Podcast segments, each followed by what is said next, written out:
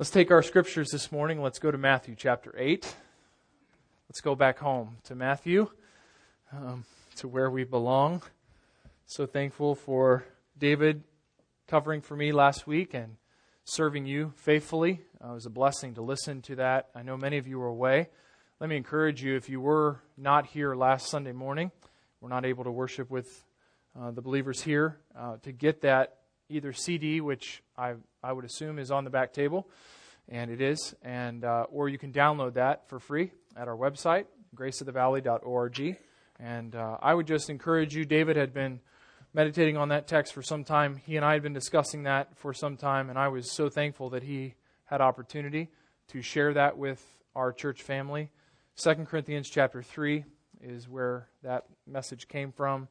And uh, with unveiled faces, we behold the glory of Christ, and we are transformed from glory unto glory. I mean, it's an incredible picture there of what is happening for us as God's people in the new covenant in Christ. And so I just am so appreciative for Demo and his uh, faithful service of us as he teaches and uh, cares for us as a pastor here, a faithful friend and co worker. Did I just say Demo? Demo is his nickname. Thank you for that. I thought I saw some eyes looking back at me like, I don't know what, is that a different language? That's not Greek. That's Demo uh, for David Morris. We interned together way back when, and uh, David's from a little tiny farm community. Don't get the wrong impression. That's a good thing.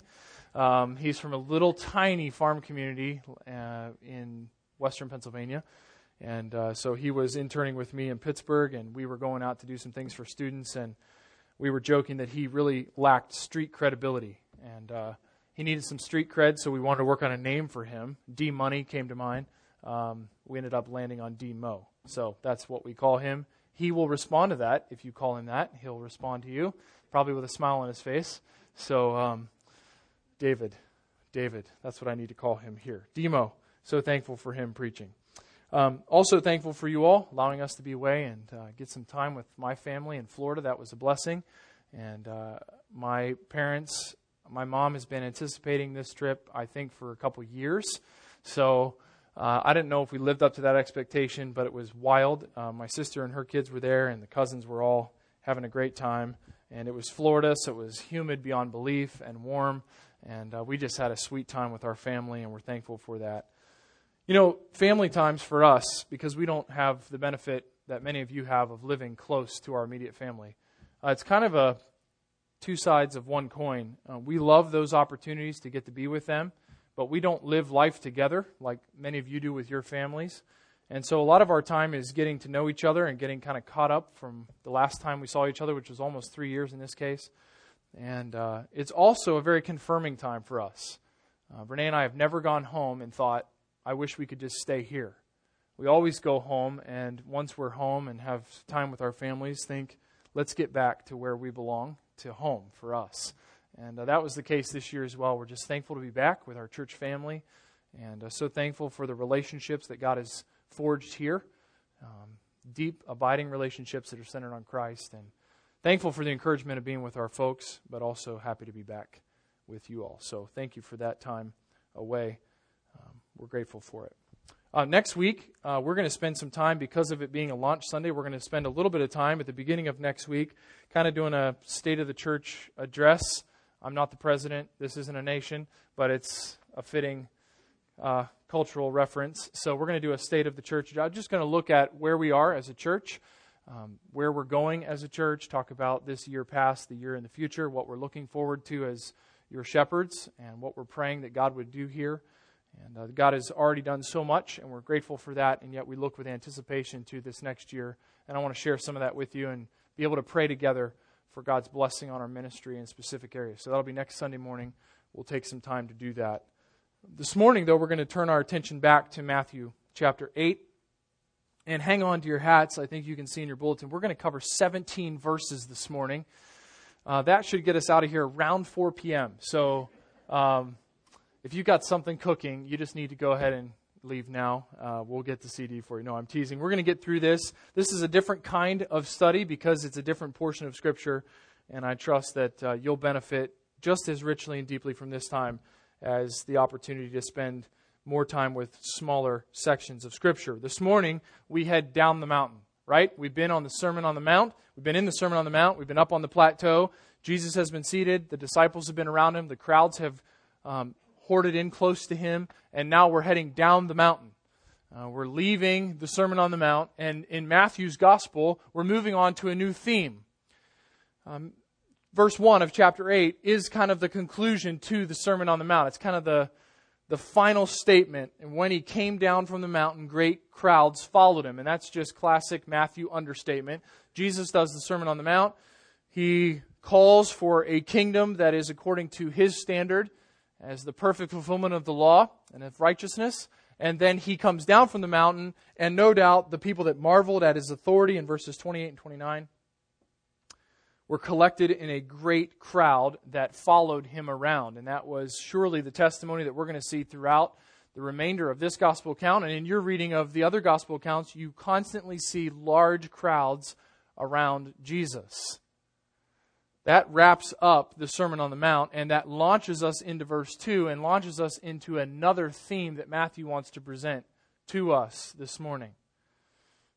Now, remember, that Matthew is not writing this chronologically. And this is super important for you as a Bible student. Because if you're a careful student, you might be referencing the other Gospels to help you understand what all is going on and to paint the fullest picture possible of these events. Matthew is not writing in a time order. In fact, we're going to look at three miracles today that confirm and validate the Messiah, Jesus. And of those three miracles, the first miracle and the third miracle actually happened before the second miracle happens in Matthew's order. And on top of that, the first and the third miracle actually happened before the Sermon on the Mount in the order of events from a time standpoint. So be aware, this is no error in your scriptures. This is no confusion on the part of Matthew. He didn't get his story wrong. He didn't get messed up on this one and after the fact think, man, I wish I had a better editor that could have helped my history. He's not writing chronologically. He has a purpose that is a thematic purpose. He's trying to paint a picture for us, and he's using these different accounts to present Jesus Christ as the Messiah King, undeniably. And so he's used the authority of Jesus in the Sermon on the Mount in his teaching. And today we're turning our attention from authority in word to authority in action. And now we're going to see the confirming miracles, 10 of them through this whole section over the next several weeks, that confirm the authority of Jesus and actually its authority in action. And that's what we're titling this mini study through chapter 8 and chapter 9. Now, the chronological order or the non chronological order of Matthew does have some implications. First of all, the orders are out of event. Secondly, the, or, the uh, accounts, these events, are abbreviated. If you read these accounts elsewhere, if you have a parallel Bible, which is a great tool, um, you can get a parallel of the Gospels. Um, that'll be a great resource to you that puts these passages against each other in the whole of the Gospels Matthew, Mark, Luke, and John. And if you're doing that, you'll find much fuller accounts, especially in Mark and Luke, with these miracles. Matthew is abbreviated. There is a lot missing from Luke's account that we just won't see in Matthew's account. And you say, why is that? Well, Matthew's writing to get a point across. He's not writing strictly to present a history to us. So this is not exhaustive. Again, this is thematic. He's trying to hammer home a point, and I think you're going to see that this morning in these first 17 verses of chapter 8. Okay, so let's take those tools and let's look then at Jesus and his authority in action. Let's read verses 2 down through verse 17. You can follow along as I read out loud. And behold, a leper came to him and knelt before him, saying, Lord, if you will, you can make me clean. And Jesus stretched out his hand and touched him, saying, I will be clean. And immediately his leprosy was cleansed. When he entered Capernaum, a centurion found, uh, came forward to him, appealing to him, Lord, my servant is lying paralyzed at home, suffering terribly. And he said to him, I will come and heal him. But the centurion replied, Lord, I'm not worthy to have you come under my roof, but only say the word, and my servant will be healed. For I too am a man under authority, with soldiers under me, and I say to one, Go, and he goes, and to another, Come, and he comes, and to my servant, Do this, and he does this.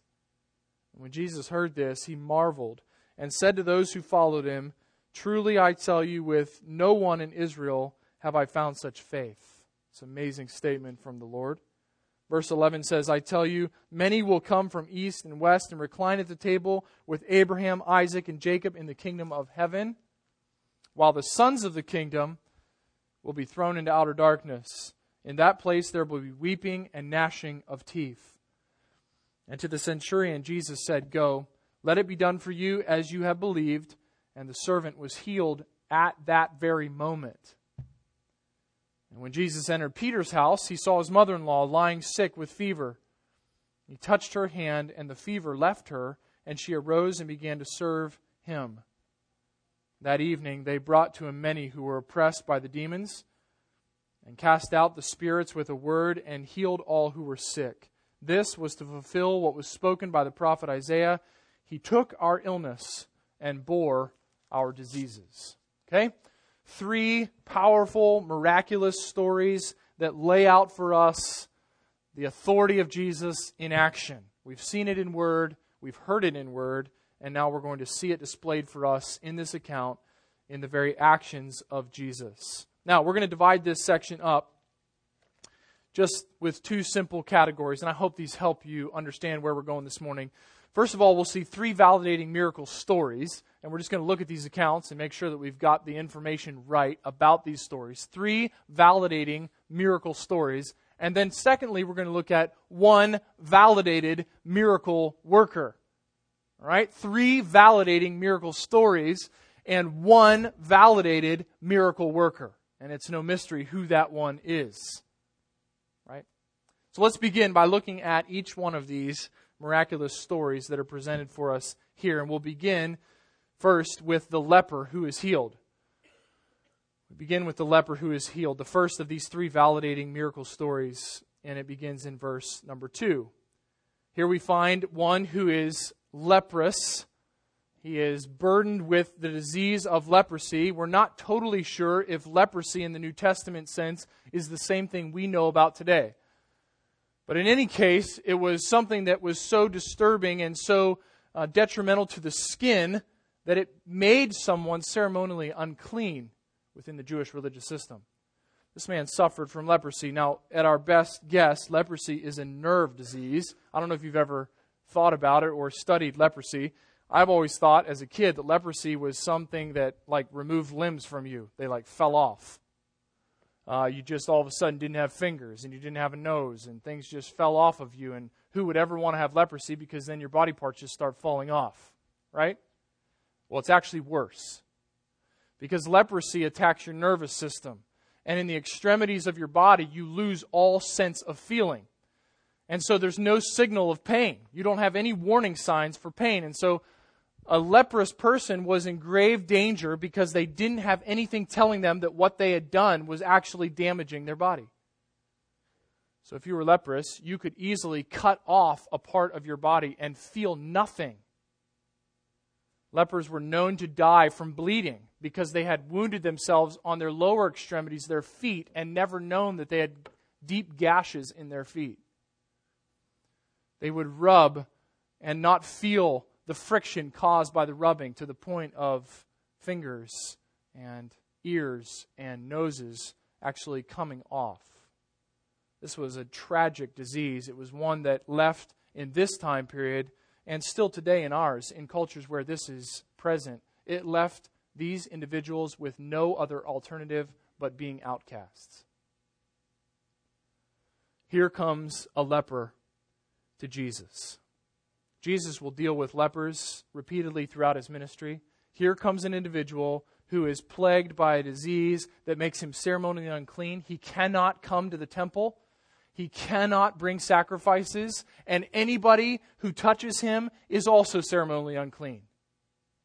He is viewed by the Jewish culture as cursed by God.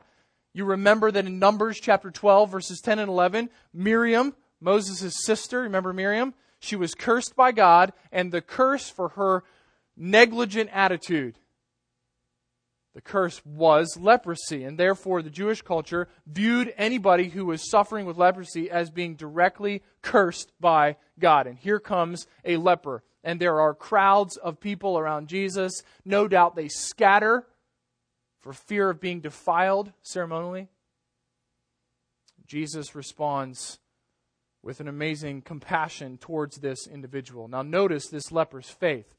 Fascinating words that Matthew chooses because Matthew's not giving us all the details. Matthew's just making a point. And notice the point he makes with the words that the leper speaks to Jesus. In verse number two, the leper kneels down before him in a posture of humility and he says this Lord, if you will, you can make me clean. Isn't that fascinating? This is the first of these validating miracle stories, and the point here is quite simple.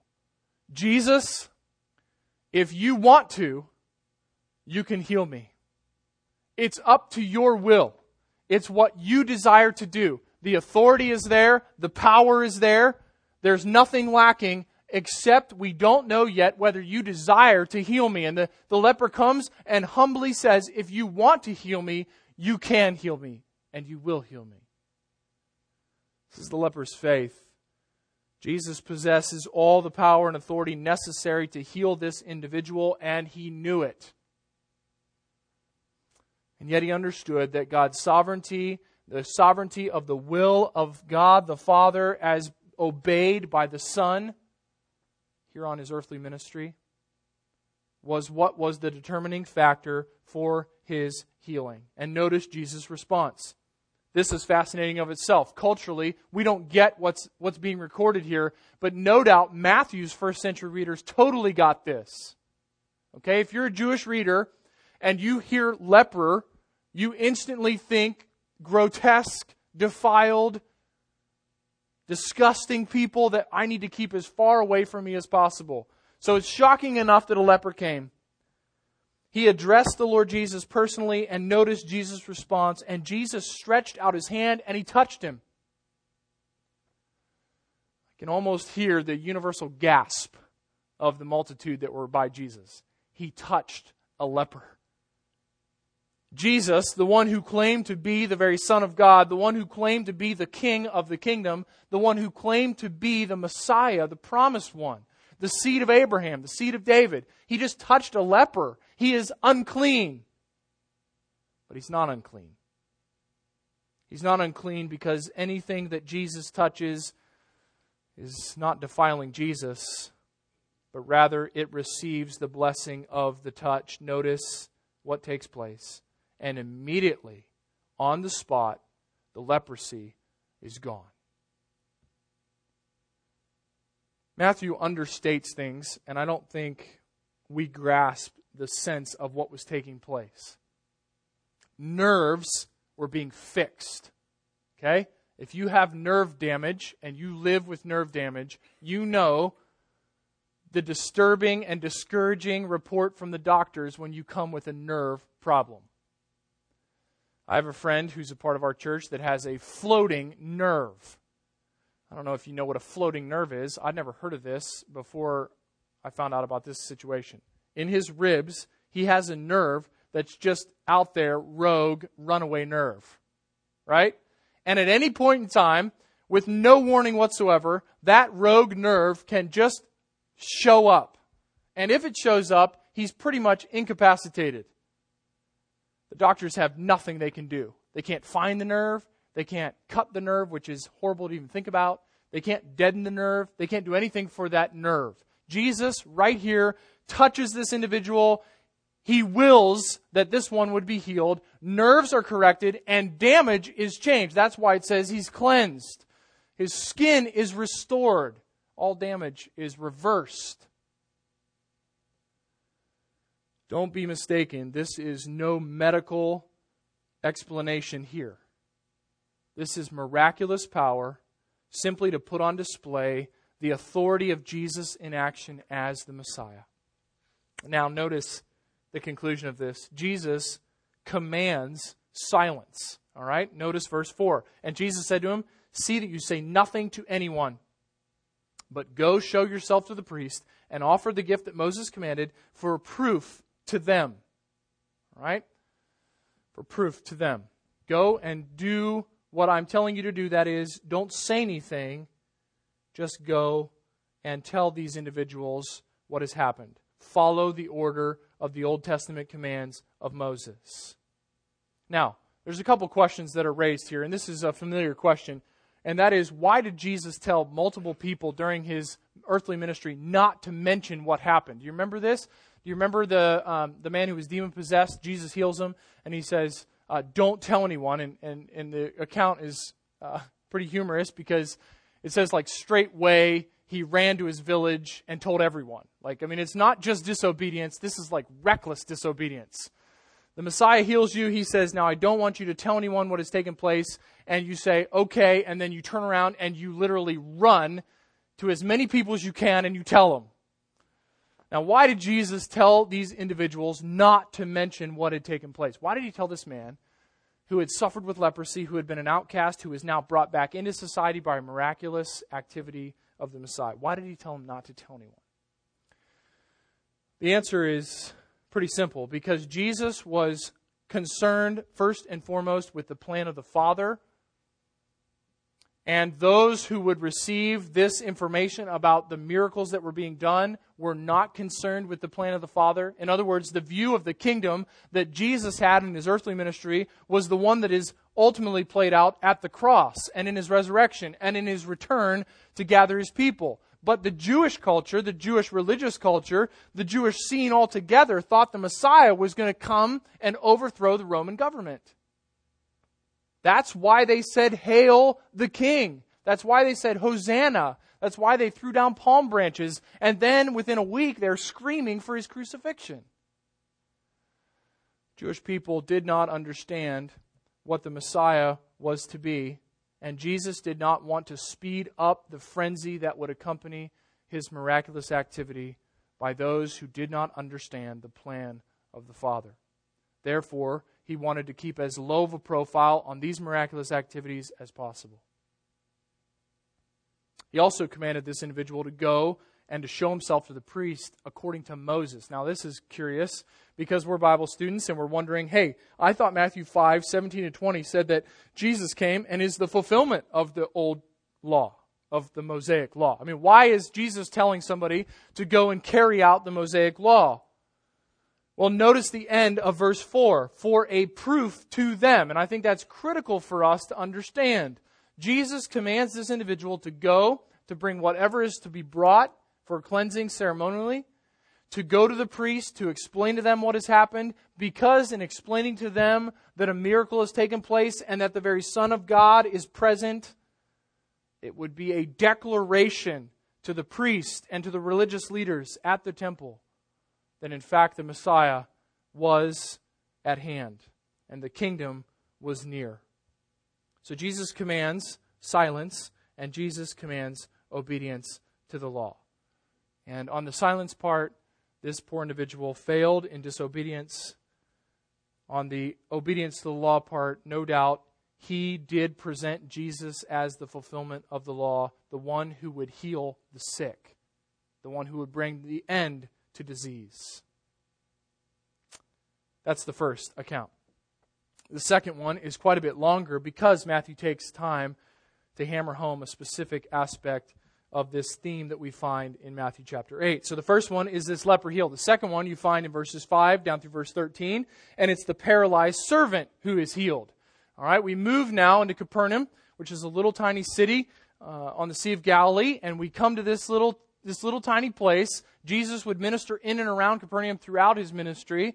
He may have even lived there during his earthly ministry or slept there. Didn't have a home. And as he entered Capernaum, verse 5 says, a centurion came forward appealing to him. Now, now this is, is doubly uh, shocking to those who are reading this account for the first time in Matthew's record. Because, first of all, a leper came right into the presence of Jesus, but now, boldly, a centurion comes into the presence of Jesus, and this individual is a Gentile. He's a Gentile. And this is very important for Matthew's point. Jesus is the King of the kingdom. He has the rights and authority to all that will be His in eternity. He has the rights and authority to bring salvation to those whom He wills. And notice here the account that we find of this Gentile soldier coming to Jesus. He says, Lord, in verse 6, my servant is lying paralyzed at home, suffering terribly. And, and suffering terribly is really a painful expression. So they're paralyzed and in pain. This is the servant. We don't know anything about what caused this. We don't know if it's a disease. We don't know if it was an accident, if it was a fall. We just know that this individual cannot move his limbs or her limbs and cannot cease from pain. And Jesus responds in verse 7 I will come and heal him. And we think to ourselves, well, isn't Jesus unbelievable? He just instantly, with compassion, says, Hey, I'll show up and I'll heal your servant. But the centurion is not satisfied with that answer. In fact, he sees that as actually a hurdle that he must overcome. And so he begins this humble argument with the Messiah. He says, You don't need to come. In fact, I'm not worthy for you to come. I'm just a Gentile. I'm just a Roman soldier. I'm not worthy to have you, Son of God, under my roof. I understand authority. You have authority. Your word is God's word. Your actions are God's actions. Therefore, just say the word and the work will be done. Just say the word. This draws my mind back to Genesis chapter 1, where we know that the agent of creation, because of Colossians chapter 1, the agent of creation is none other than Jesus himself, pre incarnate Son of God, who spoke the worlds into existence, who spoke all that is from nothing, who said with a word and ex nihilo, out of nothing, created everything. This Gentile soldier says, Just say the word, Jesus, and I know my, my, my servant will be healed. I know paralysis will be reversed. I know that pain will stop. Just say the word. And Jesus marvels at this. In verse 10, he's, he's, he's beside himself by what is on display in front of a gathering of predominantly Jewish people. And he says, I can't believe what I'm seeing. I haven't found faith like this anywhere within the nation.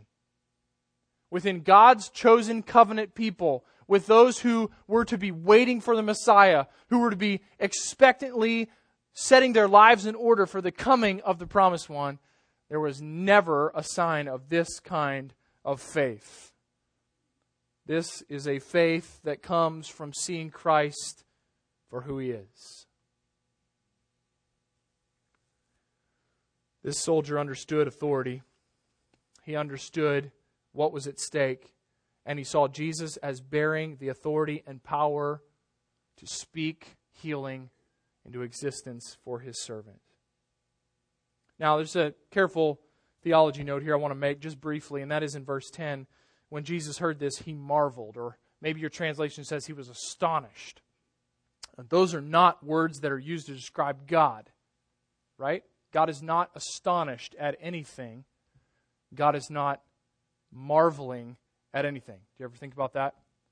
Right? God does not go, I can't believe what just happened. Ever. He's never been surprised.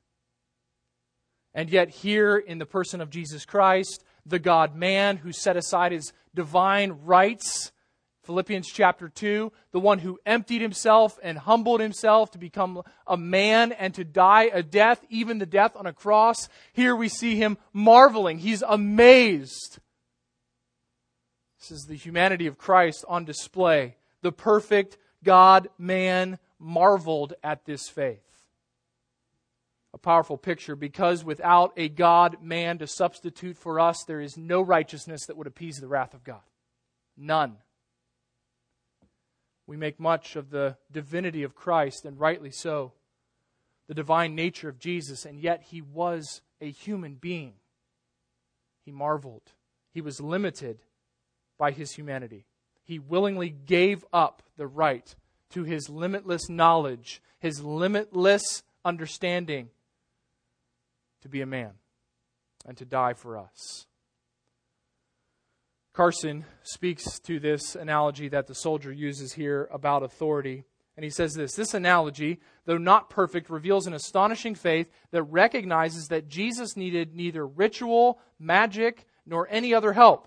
His authority was God's authority. His word was effective because it was God's word. Jesus was God and is God. Therefore, the centurion came with astonishing faith and said, Say the word, and the servant will be healed. I'm not worthy to have you under my roof. Now, Jesus responds with some shocking words to the Jewish hearers around him. He says in verse 10, Truly I tell you, at the very end of verse 10, with no one in Israel have I found such faith. That's, that's bad enough, okay? He's standing with a whole bunch of people from Israel. And he says, Nobody in Israel has had this kind of faith. All right, that's seeker insensitive as it is. But he goes on from that and he piles it on even thicker. Notice what he says next in verse 11. I tell you, many will come from east and west and recline at the table.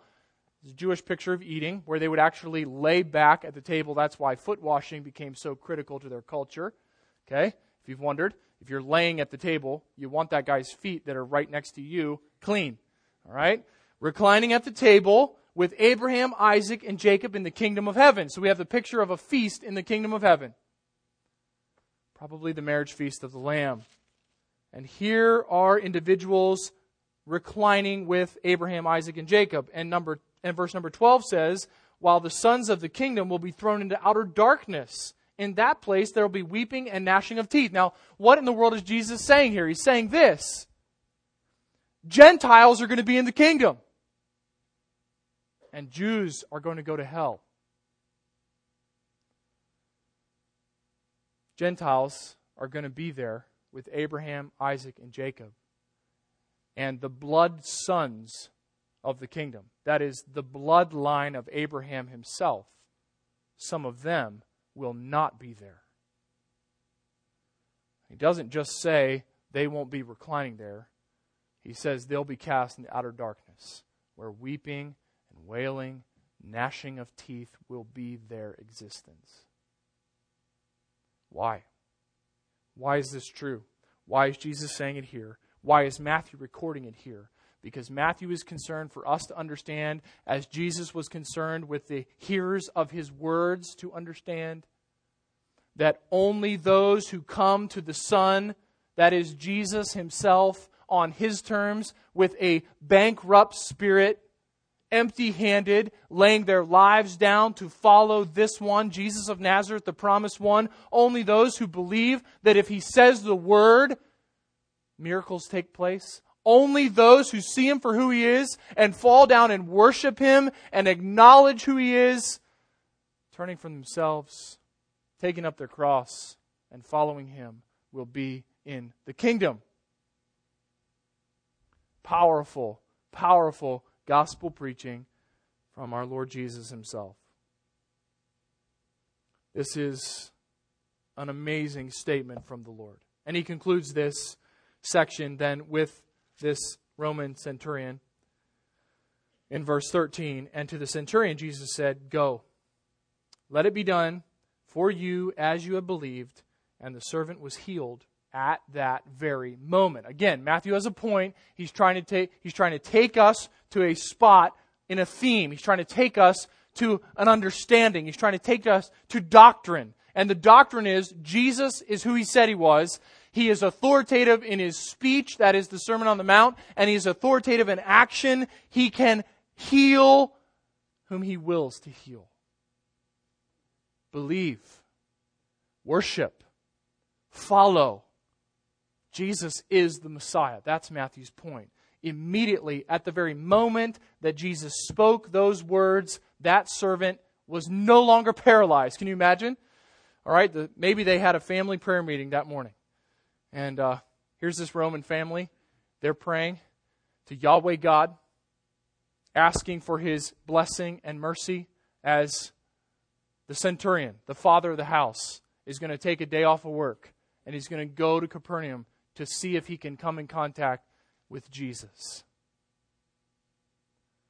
And so there they are at home waiting for the centurion to come back. And without any explanation, all of a sudden, toes are wiggling, hands are moving, pain is stopped, paralysis has been ended, miracle has taken place. three validating miracle stories. One, a leper was healed. Two, a paralytic is healed. And then, thirdly, we find in verses 14 and 15, Peter's mother in law is healed. And we take a personal turn in verses 14 and 15.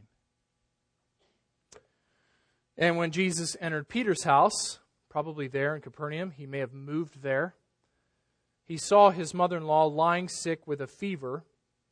He touched her hand, and the fever left her, and she arose, or she rose and began to serve him. Now, right off the bat, something ought to jump off the page if you have any religious awareness about you, and that is that Peter had a mother in law. If you don't know, uh, there's a whole religious system built around not marrying as a priest or the pope or any religious leader who is giving oversight within the Roman Catholic Church. Peter was healed, or, or Peter was married. And he was married at a point in which he was following Christ. So the very first pope that the Roman Catholic Church would hold up is Peter, and he's a married man. I just thought that was interesting. That always is interesting to me. Peter was, in fact, a married guy. That ought to come to bear eventually on some discussion with a practicing Roman Catholic in your existence, okay? All right, number two, fever in this case is not what your kid had last night or this past week, which many of your children had a fever. You stuck a thermometer in there and you thought, ah, this cold took a turn for the worse. This is something more serious. Now we've got a fever on our hands, and we probably need to take our, um, our attention to this sniffles and what we thought was a common cold. We need to take this more seriously. That's not the case here. Fever at this point was not addressed as a symptom, it was actually viewed as the disease. There was not an understanding that the body would heat up to fight against a disease. And so when someone had a fever, it was as if they were about to die because their body was on its last leg. It was doing everything it could to fight.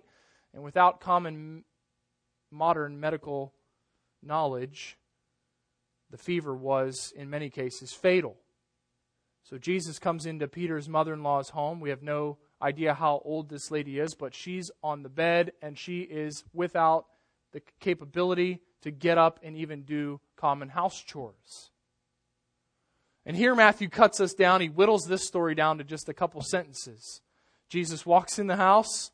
He touches her hand. The fever leaves her. She gets up and she serves. Story's over. And we just breeze right past that. Jesus walked in the house. He touched her he touched her and the fever is gone. Anything that was taking place within her body, whatever she was fighting, whatever was causing that fever to be there, is removed. And the symptom then, the fever, which would have been viewed as the disease, was finished. Not only that, she received all physical strength back to the point at which she could get up immediately and get after serving her house guest, which was none other than the Son of God. This is an unbelievable story, even though it is completely understated. The healing was so thorough and immediate that she was able to be busy in the very moments after Jesus touched her hand. All right? Those are the three validating miracle stories. There's a leper who has nerve damage reversed, skin healed, he's cleansed. There's a paralytic who is suffering with pain and no movement, who is instantly at the word of Christ healed. And there's Peter's mother in law, who is on her deathbed with this fever. With a simple touch of his hand, she is restored to full health. Now, we come to verse 16 and 17, and we find the second and the final section for our study this morning. We find one validated miracle worker. Those were the three accounts but here is the emphasis that those three accounts were to have on us. That evening, that same evening, they brought to him many who were oppressed by demons, and he cast out the spirits with a word and healed all who were sick. Why? Verse 17 This was to fulfill what was spoken by the prophet Isaiah. He took our illness and bore our diseases. You see, Matthew's point in these out of order stories, these abbreviated out of order stories. His point is to put on display the truthfulness of the authority that was perceived in the Sermon on the Mount in his spoken word is now being portrayed and lived out with his actions. And it is being accomplished to fulfill prophecy that was directly spoken about none other than the suffering servant, the promised Messiah of God. You see that quote from Isaiah that's referenced in verse 17. That quote comes from Isaiah chapter 53 in verse 4. And we know Isaiah 53 because it is the glorious doctrine of the atonement, of substitution, of Christ bearing for us, the Messiah bearing for sinners the guilt and punishment of their sin. And so here we find one validated miracle worker. We find Jesus put on display as the very Son of God, the promised suffering servant.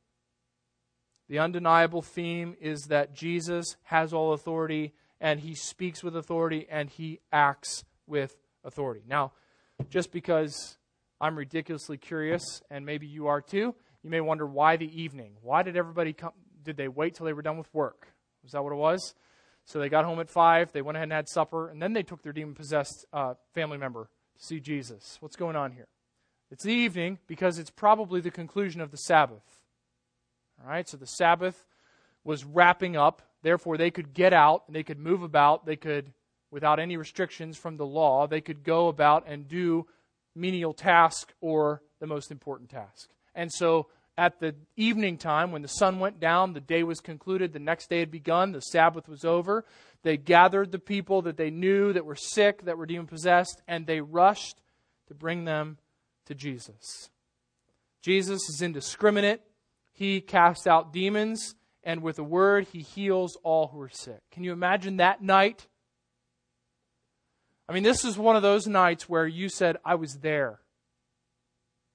This is one of those moments that will forever stand out in your mind when you saw disease after disease, demon after demon cast out, healed, remedied. And you knew you were there if your eyes were opened and you saw this for what it was. You knew that it was fulfilling what the prophet Isaiah had said. Jesus was taking illnesses and bearing diseases. He was the Messiah. Jesus was selfless in his healing ministry, which is the ultimate messianic character trait.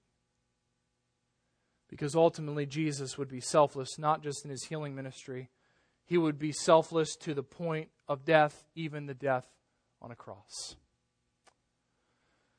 This is the validated miracle worker. Jesus' authority and action was pointing forward to the cross. That is wrapped up in this prophecy. We're looking forward to the cross. We're looking forward to the culmination of the kingdom when Jesus would remove all illness and all disease with this power that was put on display to, to visualize for those that were in his presence that he was, in fact, who he said he was, that he was from the Father, that he did stand as the beloved Son with whom the Father was well pleased. This was all pointing forward to the cross, where his exaltation would take place in the death and in his resurrection. Now, understand here, as throughout your scriptures, sin is understood as the underlying cause for all sickness and disease. And so, what Jesus heals in momentary uh, sickness and illness and disease, those individuals still died because sin was the cause. And ultimately, Isaiah 53 communicates that in this microcosm of his powerful supernatural healing ministry, he was putting on display the macro of his great messianic ministry, which was to bear the very sin and guilt of all who would believe.